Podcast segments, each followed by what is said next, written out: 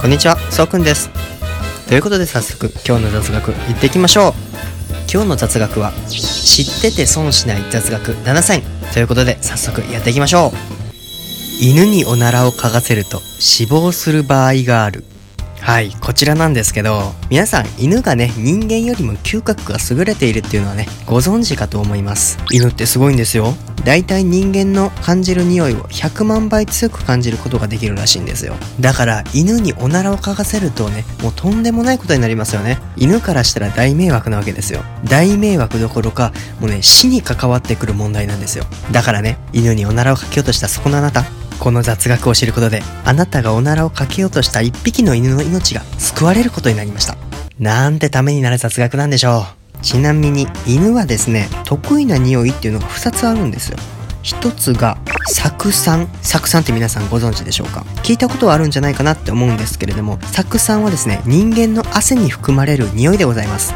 人間と暮らすようになった犬が飼い主さんの匂いを嗅ぎ分ける能力として発達したのではないかなっていう説があるらしいです。そしてもう一つが喫草酸と呼ばれる匂いなんですよ。こちらは分かりやすく言うと足の裏の匂いのことです。よくこんなワンちゃんいませんか？飼い主さんが靴下を脱いだらその靴下を噛み回って遊ぶワンちゃんいますよね。これ実はですね足の裏の匂いに敏感に反応しているからかもしれないんですよ。だからね犬と遊ぶ時は自分の臭い足の匂いを嗅がせてあげましょう。次。サザエさんのじゃんけんに絶対勝つ方法。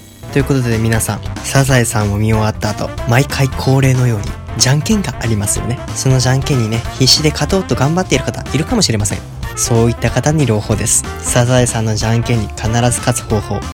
あります。しかしですねこの方法は新年一発目の放送でしか使えない弱点があるんですね。それを踏まえた上でお聞きください。ということでサザエさんの新年一発目のじゃんけんに必ず勝つ方法はグーを出せば絶対に勝てます。というのも、新年一発目のじゃんけんで必ずサザエさんはチョキを出すんですね。実はこれまで26年連続で新年一発目はチョキを出してきたようです。26年ってすごくないですか？とんでもなく長い間ですよね。その間、新年一発目はチョキを出すサザエさんの気持ちにもなってください。僕なら絶対に忘れちゃいますね。ということで、新年一発目の放送がもうすぐ行われるので、ぜひね、皆さんグーを出して勝利をつかんでください。ということで、次。人間は死んだ後も耳が聞こえる。はい、こちらなんですけれども、皆さんね、大切な人が病気で亡くなって、心停止してしまった時、膝から崩れ落ちて、悲しみに暮れ、泣いてしまう人もいると思います。大切な人の死はとっても辛いですよね。ですけど皆さん、悲しみに暮れている暇なんかありません。人間が死んだ後、少しの間は人の声や音などが聞こえるんです。だから皆さん、大事な人が亡くなった時には、今まで伝えきれなかった感謝の気持ちだったり、ありがとうっていう言葉をね、一言添えてあげてください。間違ってもね、この人の財産は私がもらうのよ、なんてね、話しちゃいけませんよ。感謝の気持ちを添えて、そっと天国に送り出してあげましょう。ということで、次。かくれんぼで鬼が勝手に帰ると、監禁罪に問われる。こちらなんですけれども、まあ皆さん子供の頃一度はやったことあるんじゃないでしょうか。かくれんぼ。楽しかったですよね。皆さん、鬼と隠れる方、どちらが好きでしたか？ちなみに僕は隠れる方が好きでした。僕ね、隠れるのだけには自信があったんですよ。僕小さい頃、体が小さかったんで、いろんなところに隠れてたんですよね。なので僕、見つからない自信だけはむちゃくちゃありました。ということで本題に入りましょう。かくれんぼで鬼が勝手に帰ると監禁罪に問われるっていうのはどういうことなんでしょうかこれ実はですね、ある条件が重なると監禁罪として訴えられる可能性があるんですよ。その条件とは、鬼が隠れる人たちに対して見つかるまで書いちゃダメと相手が動くことを禁止するルールを作って鬼が勝手に帰った時に監禁罪に問われることがあるんです。この監禁罪はですね、懲役3ヶ月以上7年以下といったね、判決が下されることもあるようなので、皆さん、かくれんぼで懲役7年ってたまったもんじゃないですよね。なので皆さんは鬼になった時、勝手に帰らないようにしましょう。捕まりますよ。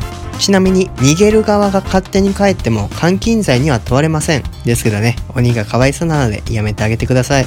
ということで、次。銀行にある観葉植物は170センチに統一されている。皆さん、こちらなぜ170センチに統一されていると思いますか？実はですね、こちら、強盗が現れた時に身長がわかるようにするためらしいです。確かにこういう目印みたいなものがないとパニックになっちゃってわからないですよね。そういった時にでもパッと見でわかるように銀行にある観葉植物は170センチに統一されているそうです。なので皆さん、観葉植物と強盗の高さが一緒だった場合、あ !170 センチだと大声で言ってみてください。そしたら強盗がびっくりして銃で撃ってくることでしょう。皆さんは真似しないように。ということで次、ミッキーとミニーの声優は結婚している。はい。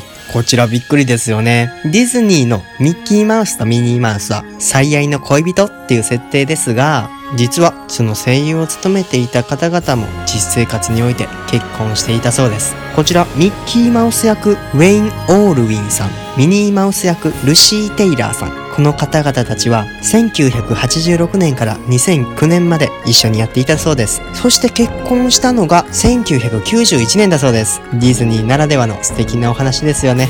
こんなロマンチックな恋があってもいいのか。いいんです。ということで、次、ピストルは水中で発射しても大して飛ばない。こちらなんですけど、皆さん、拳銃を向けられて死にそうになったことありますよね？こちらなんですけど、なぜピストルは水の中で大して飛ばないのか？もうこちらはね、多分皆さんが想像している通り、水の抵抗があるからです。こちらはなんとなく皆さん想像できたかと思うんですけど、もしもピストルをね、水中で発射しても、飛距離というのはだいたい1メートルから2メートルぐらいだそうです。なので、皆さん、撃たれそうになったら、水中戦に持ち込んでください。多分、勝てます。ということで、今回の雑学どうでしたでしょうか？面白かったら、ぜひ右下のハートボタンをね、押してください。そして皆さん、このチャンネルをフォローして、皆さんも雑学王になりましょうということで、次回の放送もお楽しみに。またね